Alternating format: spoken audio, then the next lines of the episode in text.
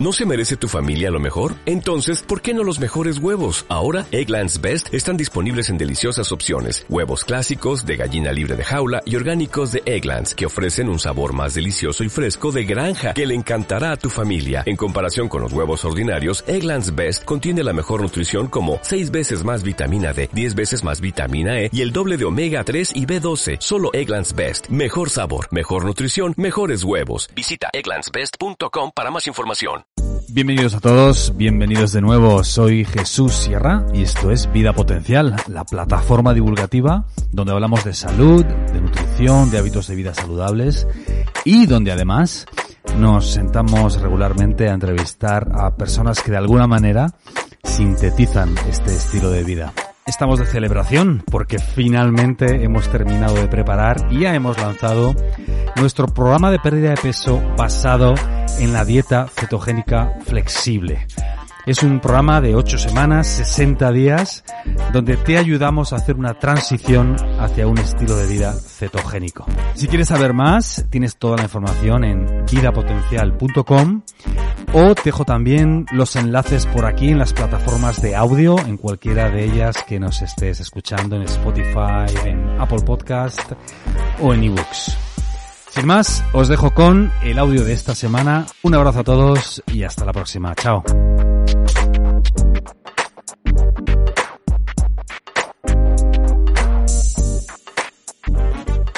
El desayuno es la comida más importante del día.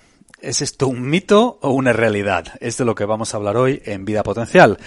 Vamos a hablar de, pues, de dónde puede venir esta idea de que el desayuno es tan importante. Vamos a hablar de hormonas contrarreguladoras y vamos a hablar también del desayuno en los niños. Bienvenidos a todos. Esto es Vida Potencial. Buenos días, digo. Con el tema del desayuno me he ido al día, a la mañana. Hola, saludos a todos. Soy Isabel Belaustegui. Y bueno, pues esto es Vida Potencial, la plataforma divulgativa donde hablamos de salud, de nutrición, de hábitos de vida y donde nos tomamos la vida sin demasiada, sin demasiada seriedad, como habéis visto, ¿eh? Que hay por ahí gente que se lo toma todo demasiado en serio. Eh, Vida Potencial, para aquellos que queréis ahondar más en estos temas eh, que con, de los que hablamos en estos podcasts, tenemos un montón de artículos donde ahondamos en estos temas con referencias bibliográficas. Ahí también en vida potencial punto com vais a encontrar pues eh, todos los proyectos que estamos haciendo, nuestros programas, nuestros libros. Os podéis suscribir a nuestra newsletter, donde pues regularmente, aunque últimamente no estamos mandando demasiadas, pero tenemos que eh, pues retomar las newsletters con más continuidad, pues os mantenemos al día de todos estos proyectos que vamos lanzando. vida potencial punto com, os animamos que nos visitéis. Si nos estáis escuchando en las eh, plataformas de audio, tendréis los enlaces por aquí abajo. Si nos veis en YouTube, pues en el primer comentario o en la descripción del vídeo, ahí tenéis todos los enlaces y también a las redes sociales. Isabel, el desayuno, la comida más importante del día. Eh, ¿Mito, realidad? ¿O qué? Es una creencia colectiva que tenemos, ¿no? Mira, ya que has dicho lo de las redes sociales, quiero aprovechar para dar las gracias porque este podcast de hoy lo hacemos por una sugerencia que me lanzó un seguidor a través de la cuenta de Instagram y me propuso esto: ayuno intermitente versus el desayuno es la comida más importante del día. Y me gustó mucho, te lo conté, Jesús, y nos pareció que podía ser muy interesante para desarrollarlo en un podcast. Pues a pesar de que pensamos que es una verdad escrita en piedra, quizá esta idea de que el desayuno es la comida más importante del día es más un mito que una realidad. Un mito favorecido por los fabricantes de cereales de desayuno que, bueno, pues tenían que velar por sus intereses y favorecieron todo este concepto de que había que empezar el día desayunando y además desayunando, bueno, pues sus productos, los cereales de desayuno. Podemos empezar el día en ayunas. De hecho, estamos diseñados para eso. Mm. Para disponer de energía, de reserva y poder empezar a hacer todas nuestras tareas físicas e intelectuales sin necesidad de comer. Mm. Esto tiene que ver con esas hormonas contrarreguladoras de las que vamos a hablar. Mm.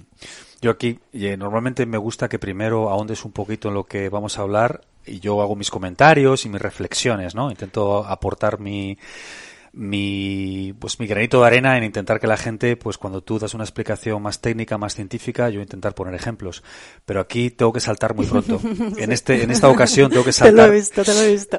Tengo que saltar pronto porque eh, esto tiene todo el sentido evolutivo. O sea, evolutivamente hablando, en el Paleolítico uno no se levantaba en su cueva, se tomaba un desayuno y luego se iba a cazar. Se levantaba, se iba a cazar y cuando cazaba comía, no al revés, ¿no? Entonces, creo que esto es muy importante también, que visualicemos quiénes somos, de dónde venimos y ya puestos a dónde vamos. Pero bueno, eso quizá para otro podcast. Pero entender cómo, de dónde venimos como, como seres vivientes, ¿no? Entonces, eh, ¿cómo va a ser que la naturaleza desarrollara un metabolismo para un entorno que no facilitaba poder comer nada más levantarse? No tiene ningún sentido, evolutivamente hablando. Exacto. ¿Eh? Exacto, por nuestro diseño evolutivo, por nuestro equilibrio hormonal y por los ritmos circadianos, esas oscilaciones que tienen lugar a lo largo del día en las distintas funciones vitales, estamos preparados para empezar el día en ayunas. Las hormonas contrarreguladoras son aquellas, como el cortisol o la adrenalina, que tienen una función de contrarrestar los efectos de la insulina. Cuando nos levantamos, bueno, a primera hora del día, a las ocho de la mañana, en torno a esa hora, tenemos unos niveles más elevados de estas hormonas contrarreguladoras y niveles más bajos de insulina. Esto se traduce en que a esa primera hora del día predisponemos a nuestro organismo a funcionar a base de sus reservas energéticas de grasa, obtener de ahí la energía. La insulina tiene la función de guardar la glucosa en las células y guardar aquella que sobra en forma de depósitos de grasa, almacenar. A primera hora del día los niveles de insulina son muy bajos porque mmm, se supone que, claro, de dónde venimos, de hace miles de años, no vamos a disponer de glucosa para tener que guardarla y almacenar el superávit en esos depósitos de grasa. Por contra, lo que tenemos es unos niveles altos de aquellas hormonas que nos van a permitir funcionar, salir corriendo, empezar ya a gestionar todo lo que tenemos que hacer en el día, utilizando nuestras propias reservas, las reservas de grasa. Estamos diseñados así. Vamos evolucionando muy despacito y de momento, metabólicamente, somos así. Nos hemos quedado en la época del Paleolítico, de hace quince mil años. Tenemos que jugar con eso porque de esa manera vamos a, fo- a favorecer al máximo nuestra salud y nuestro bienestar. Entonces, si mantenemos el ayuno por la mañana, vamos a tener energía, salvo excepciones, de sobra, y además vamos a mejorar nuestro peso corporal, nuestra composición corporal, porque vamos a quemar esa grasa que está almacenada ahí para darnos ese combustible que necesitamos. Es lo mejor, vamos a optimizar al máximo el funcionamiento de esta máquina maravillosa que somos. Vamos a funcionar utilizando los cuerpos cetónicos en lugar de la glucosa, y los cuerpos cetónicos son un combustible muy eficiente y muy limpio, que favorece la salud de nuestras mitocondrias, que es algo que determina también nuestra salud y nuestra longevidad, nuestro envejecer bien y plenos de vitalidad. Nos va a dar una estabilidad que nos va a permitir estar mejor, que no nos den bajones energéticos, eh, pensar mejor, con más claridad, ser más creativos, tener más foco. Y si estamos ahora haciendo el paralelismo en una segunda línea con el hombre del Paleolítico, es que esto era necesario para poder sobrevivir y más aún para medrar, para evolucionar, para mejorar. Entonces, empezar el día así, respetando lo que somos, también va a marcar ya las pautas de funcionamiento hormonal del resto del día. Así que, lo siento, agarraos a los asientos los que estáis escuchando, porque Jesús ya lo sabe y no se va a desmayar. Es un mito, el desayuno no es la comida más importante del día. Claro. Y luego, eh, mucha gente asocia, piensa que la palabra desayuno significa la comida que hace uno nada más levantarse. No. El desayuno es aquella comida que rompe el ayuno, no necesariamente la comida que uno hace nada más levantarse. Entonces, si yo hago mi primera ingesta cuando sea, a las once de la mañana, a las dos de la tarde, a las seis de la tarde, da igual. Ese es el desayuno. Estoy dejando de ayunar. O sea, también es importante, a veces la semántica, la lingüística juega un papel en nuestro cerebro, ¿no? La, sí. La gente que le da mucha importancia a la programación neurolingüística. Intentemos visualizar la palabra desayuno como aquella com- la primera comida del día, no la comida que hacemos nada más levantarnos. Uh-huh. Entonces, cambiémoslo. ¿Eh? Entonces, aunque sí. sea un, aunque la primera ingesta sea mediodía, vamos a llamarlo desayuno igualmente, porque es, es la comida que rompe el ayuno. Eso es. ¿No? Sí. Creo que en italiano se dicen la prima colazione, ¿no? Es la primera mm, comida. Sí. Pues la primera comida. No sí. necesariamente tiene que ser según nos levantamos. Eso es. ¿Eh? Sí. Es muy interesante. Yo creo que esto nos da una idea mucho más real de qué somos y qué tenemos que hacer para, para funcionar mejor. No por obligación ni por un estándar mental o algo que nos han marcado desde fuera, sino lo que tenemos que hacer en respeto y en armonía con nuestra propia naturaleza. Claro. La que somos por genética y la que somos por evolución, que somos el sumatorio de esto, de nuestra dotación genética y de nuestros miles de años sobre la faz de la Tierra. Nos han traído hasta aquí. Vamos a respetarlo porque es la mejor manera de sacar lo mejor de nosotros mismos. Claro. Y de una vida mucho más plena, mucho más saludable, mucho más eficiente y que a veces eh, tendemos a, en estos podcasts y en los vídeos, siempre nos centramos en el aspecto de la salud y de la y del rendimiento físico porque es lo que más interés despierta en general, pero va mucho más allá. Todo esto va muchísimo más allá, va al plano emocional, al plano productivo, va a la felicidad, va, trabajan en muchos eh, planos que a veces no necesariamente pensamos en una primera instancia cuando hablamos de estos temas. O sea, la relación que puede tener ser más respetuosos con nuestra propia biología va mucho más allá de estar por debajo de no sé qué porcentaje de grasa. Infinitamente más allá. Desde luego Infinitamente. Que sí. Y el efecto multiplicador, que siempre digo esto, pero es verdad, el efecto multiplicador en el largo plazo, eh, como ser humano, lo subestim- como, ser, como seres humanos, lo subestimamos. El efecto que una buena decisión hoy, respetando nuestra biología, puede tener a cinco, diez, veinte años vista. Sí. Es infinito. Y también eh, en el tiempo y en el espacio. Una buena decisión la, eh, es muy importante en la repercusión que va a tener en nosotros y en nuestro entorno inmediato. Y como ese entorno inmediato, es decir, nuestros familiares, nuestros amigos, las personas con la que, las que interactuamos cada día, además afectan a su entorno inmediato, es en un efecto dominó, vamos también contagiando a, a muchas personas. Y eso es algo muy valioso. Entonces, hagamos buena... Nos hemos ido aquí con filosofadas, Isabel.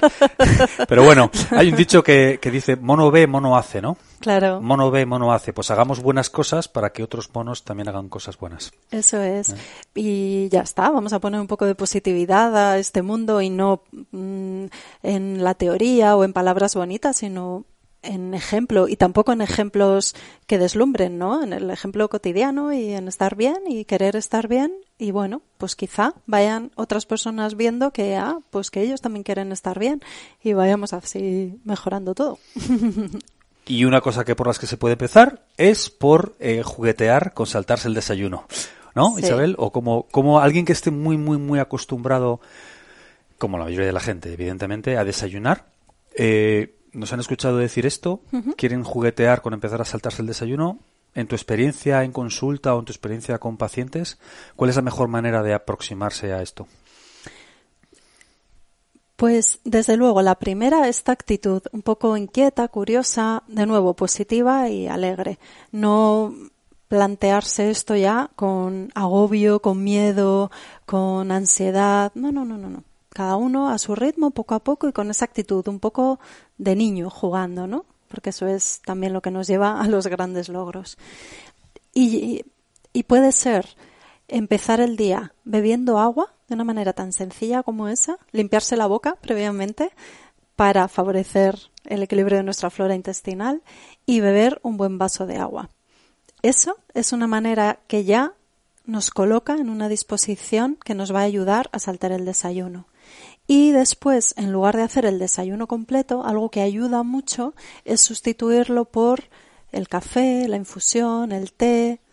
Ayuda mucho porque entonces no dejamos un espacio vacío en esa primera hora, en esos primeros momentos del día y no queda un hueco donde había un hábito, sino que sustituimos un hábito por otro, que es, en lugar de hacer el desayuno completo, solamente la bebida que solamos tomar en ese desayuno. Por ejemplo, eso, el café, el té, las infusiones, un caldo de verduras, Pero ojo, sin añadir azúcar, ni sacarina, ni stevia, ni miel, ningún edulcorante y sin añadir leche, ni lácteos, ni bebidas vegetales, nada que pueda aportar glucosa que entonces ya rompa esa función de las hormonas contrarreguladoras. Un café americano, un té negro, rojo, verde. Los tés son maravillosos, aportan muchos eh, nutrientes que son muy beneficiosos para la salud y también, como el café, el excitante, la teína o en el café la cafeína son supresores del apetito. Entonces eso puede ser un buen truco para empezar a saltarse el desayuno. Y más que saltarse, lo que se puede hacer es posponer el desayuno, pues eso, hacer ese desayuno, esa primera comida del día, la que rompe con el ayuno, más tarde. Quizá no esperar hasta el mediodía, porque en personas que están acostumbradas a desayunar van a notar uff, hambre, vacío, nerviosismo. Entonces, posponerlo, que en lugar de ser nada más levantarse, sea al cabo de dos, tres horas, una media mañana, una especie de brunch, de desayuno tardío, de almuerzo. Eso puede ser una buena estrategia. Y también se puede hacer alternando, que sea no todos los días, sino un día sí, un día no, de una manera más amable. O que sea de lunes a viernes y luego sí se haga el desayuno el fin de semana, porque quizá es un desayuno con la familia, es un momento de conexión, de de socializar, de disfrutar, de hacer el fin de semana un momento especial, pues sí, ahí no privarse de eso. Que también ya hemos hablado a veces de esto, la parte emocional, afectiva, de conexión de la comida es muy importante, pues respetarla. Sí, Esas sí. son buenas estrategias que se pueden emplear. Pequeños pasitos para ir poco a poco, Eso como es. siempre solemos decir. Eso es. Mm. También hay que funcionar mejor con la teoría del todo o nada. No hay desayuno, se acabó y no tomo nada y solo bebo agua durante la mañana. Excelente, a quien le funcione, pues mucho mejor. Sí. A quien eh, no, pues lo otro. Sí. Sí, hay gente que le funciona muy bien eso, ¿no? Que de repente dice, ah, no, que no me voy a morir, pues entonces a partir de mañana no desayuno. Eso. Y no desayuna. Exacto. También, que decir que sea alguien, alguien con ese perfil ahí fuera que nos está oyendo, que no tiene necesariamente que hacer el paso intermedio. Si alguien lo quiere hacer de esa manera, perfecto, no se va a morir, ¿verdad, Isabel? No, no, no se, se va a morir. morir. Ni mucho menos. Bueno, en general. Hombre, evidentemente, ¿eh? Aquí sí. Estamos hablando del el noventa y muchos por ciento de la sí. población que está sano, en fin. Sí. Tienen que tener cuidado las personas que tienen una alteración en el metabolismo de la glucosa y que realmente no toleran el ayuno, claro. el, la ausencia de alimento. Como aquí estamos hablando de solamente el desayuno, es solamente pasar unas horas de ayuno, alargar el ayuno fisiológico del sueño. Eso no tiene una repercusión negativa en nadie, prácticamente en nadie. Sería una excepción rarísima. Si pueden tener problemas estas personas cuando hacen un ayuno ya de veinticuatro horas, un ayuno más largo, muchísimo cuidado. Y si es así, es que no deben hacer ayuno. Hay ciertas contraindicaciones para el ayuno. Uh-huh. De lo que estamos hablando ahora es de estirar ese ayuno nocturno y, y se lleva muy bien y no hay problemas con ello. Y hay otra excepción, los niños. En los niños no conviene hacer ayuno. Si un día se saltan una comida, no pasa nada. Si un día se saltan el desayuno puntualmente, no hay problema, pero no conviene. En los niños sí que es mucho más beneficioso hacer todas las comidas del día. Están en un momento de crecimiento, de desarrollo, de desarrollo neurológico del sistema nervioso, de expansión. Tienen un consumo energético muy elevado, entonces en los niños no conviene hacer ayuno, eso es muy importante también. Y en ellos, en los niños, sí es preferible hacer el desayuno que saltárselo. No conviene que se vayan al colegio o que empiecen su día sin haber desayunado, pero rompiendo un poco el mito, desmenuzando el mito del desayuno, lo que conviene es que hagan un desayuno adecuado, no el desayuno de la mayoría de los niños hoy en día, que es a base de alimentos de alto índice glucémico.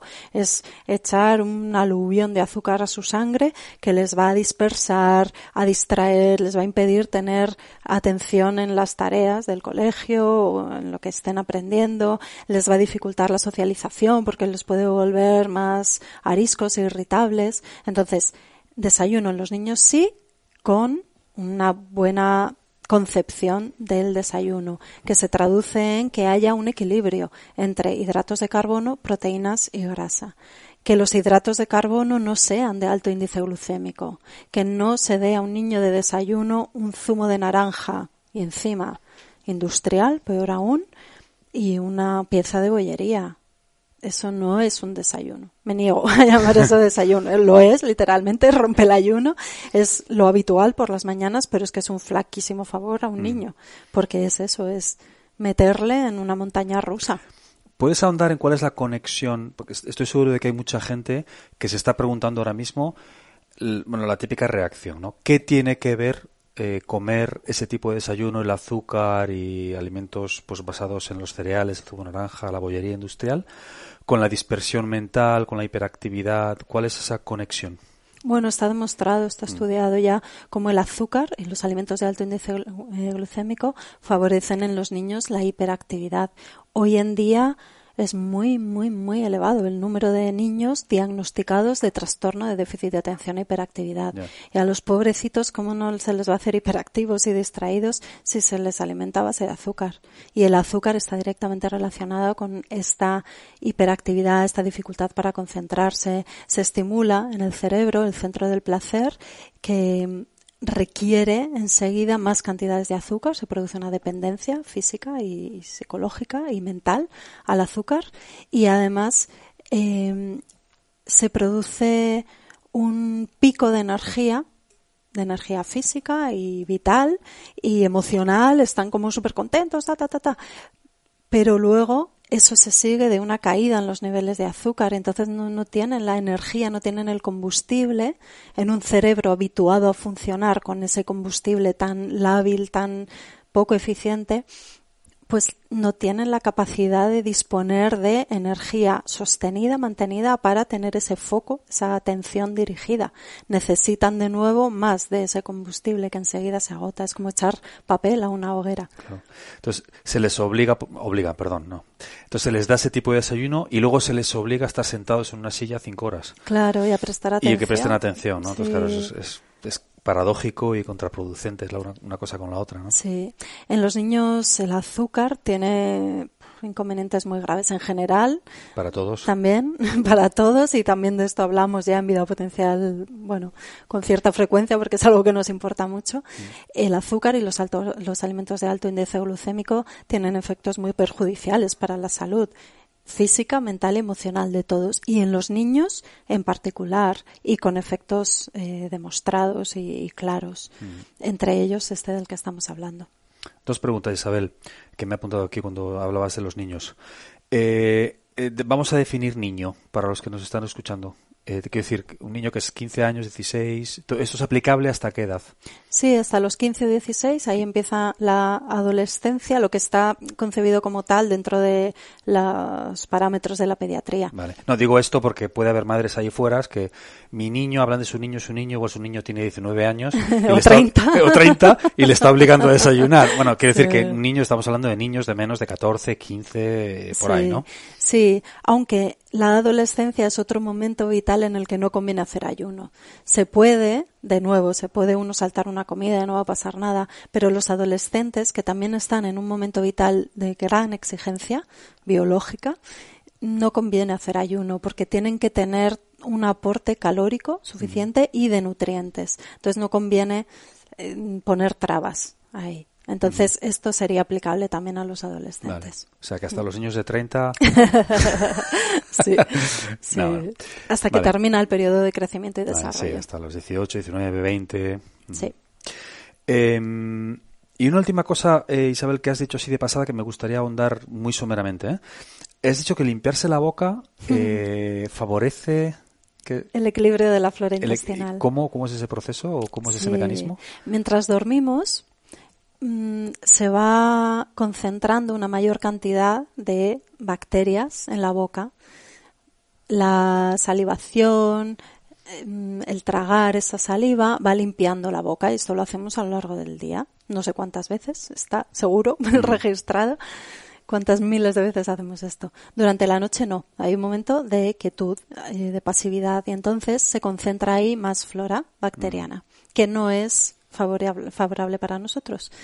Cuando nos levantamos, muchos podemos ver en la boca, en la lengua, que hay una peliculita blanquecina, más en unas personas que en otras, porque esa peliculilla blanquecina también tiene que ver con una limpieza, una depuración de toxinas. Entonces, bueno, es otro tema, pero sí. Parte de esa película blanquecina es acumulación de flora bacteriana.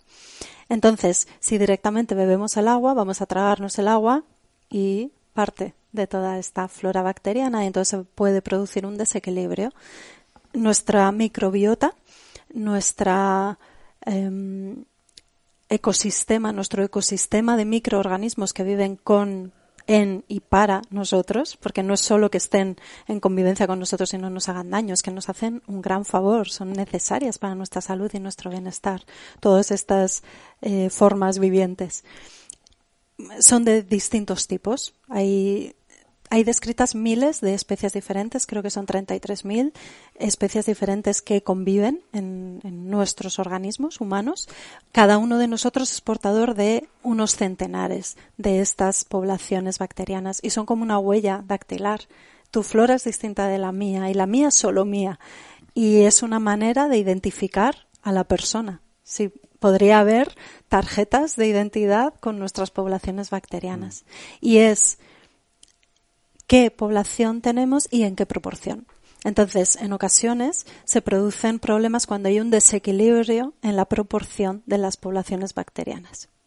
De manera que si por la mañana, sin habernos limpiado la boca, la lengua y los dientes, tragamos toda esa población, pues vamos a producir una sobrecarga de invitados que igual no son tan bien bienvenidos. Y entonces lo que conviene es limpiarse la boca, sin pasta de dientes, sin dentífrico, solamente o con cepillo de dientes o con un raspador de lengua, que es un dispositivo con una forma de U, clic, clic, clic, que arrastra la superficie de la lengua sin afectar a la mucosa, las papilas gustativas, etcétera. Solamente a esa película en la que está concentrada esa flora bacteriana. Entonces, primero nos limpiamos y luego ya bebemos el agua. Es lo ideal, es lo conveniente. Muy bien. Y sin pasta... de dientes, sin, dentri- sin dentífrico, para no producir ahí toda una amalgama, yeah. una mezcla de todo esto. Es más eficaz el, eh, la limpieza mecánica. Una especie de que es un corte limpio. Ya está, ¿no? Eso es, eso vale. es. Respecto al desayuno, sí que quería incidir en eso, ¿vale? Ya sabemos todo esto, hemos contado esto, ¿vale? Pero ¿cómo hacemos el desayuno? Si no le puedo dar a mi niño el zumo y el croissant, ¿qué le doy? Pues... como he dicho antes, lo ideal es que haya una combinación de los tres elementos, hidrato de carbono, proteína y grasa. Hidrato de carbono enseguida lleva a la mayoría de las personas a pensar en el pan, las galletas, la pasta, los cereales. Recordad que hidratos de carbono son también los vegetales y las frutas. Lo que conviene es que sean hidratos de carbono de índice glucémico medio o bajo para evitar pum, esos picos de glucemia, de azúcar en la sangre. Entonces, en este grupo de alimentos podemos tener frutas de bajo índice glucémico, por ejemplo, unas frutillas del bosque, arándanos, frambuesas, fresitas...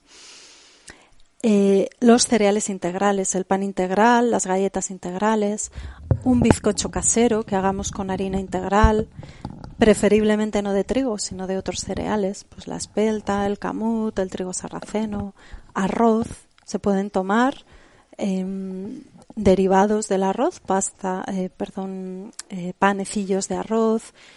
Cuidado con las tortas de arroz, que sí, son de arroz integral, pero en el proceso de elaboración de esas tortas, que son como de arroz inflado, se eleva mucho el índice glucémico de este alimento.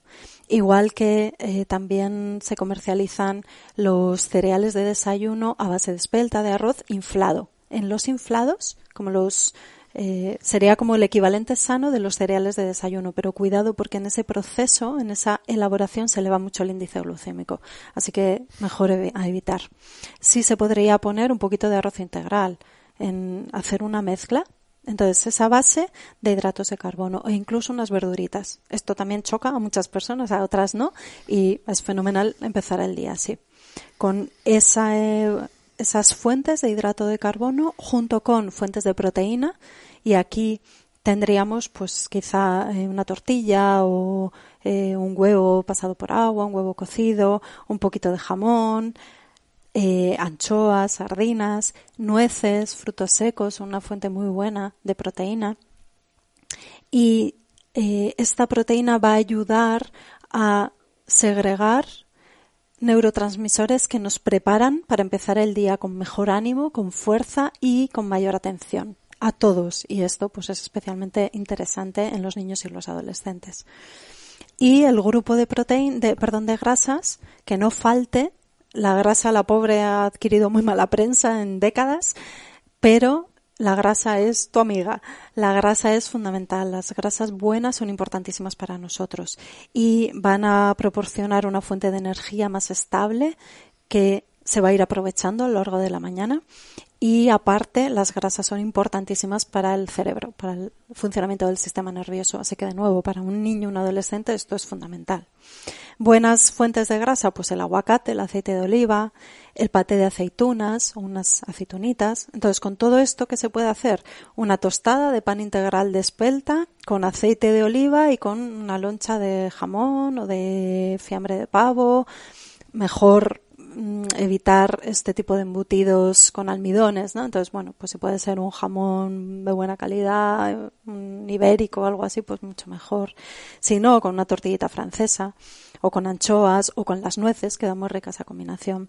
O unas verduritas salteadas con, pues eso, un poquito de sardina desmenuzadita y aguacate. Pues perfecto.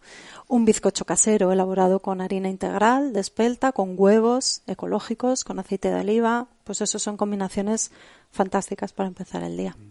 Cuando has dicho lo de las sardinas, más de uno se ha movido en sus sillas.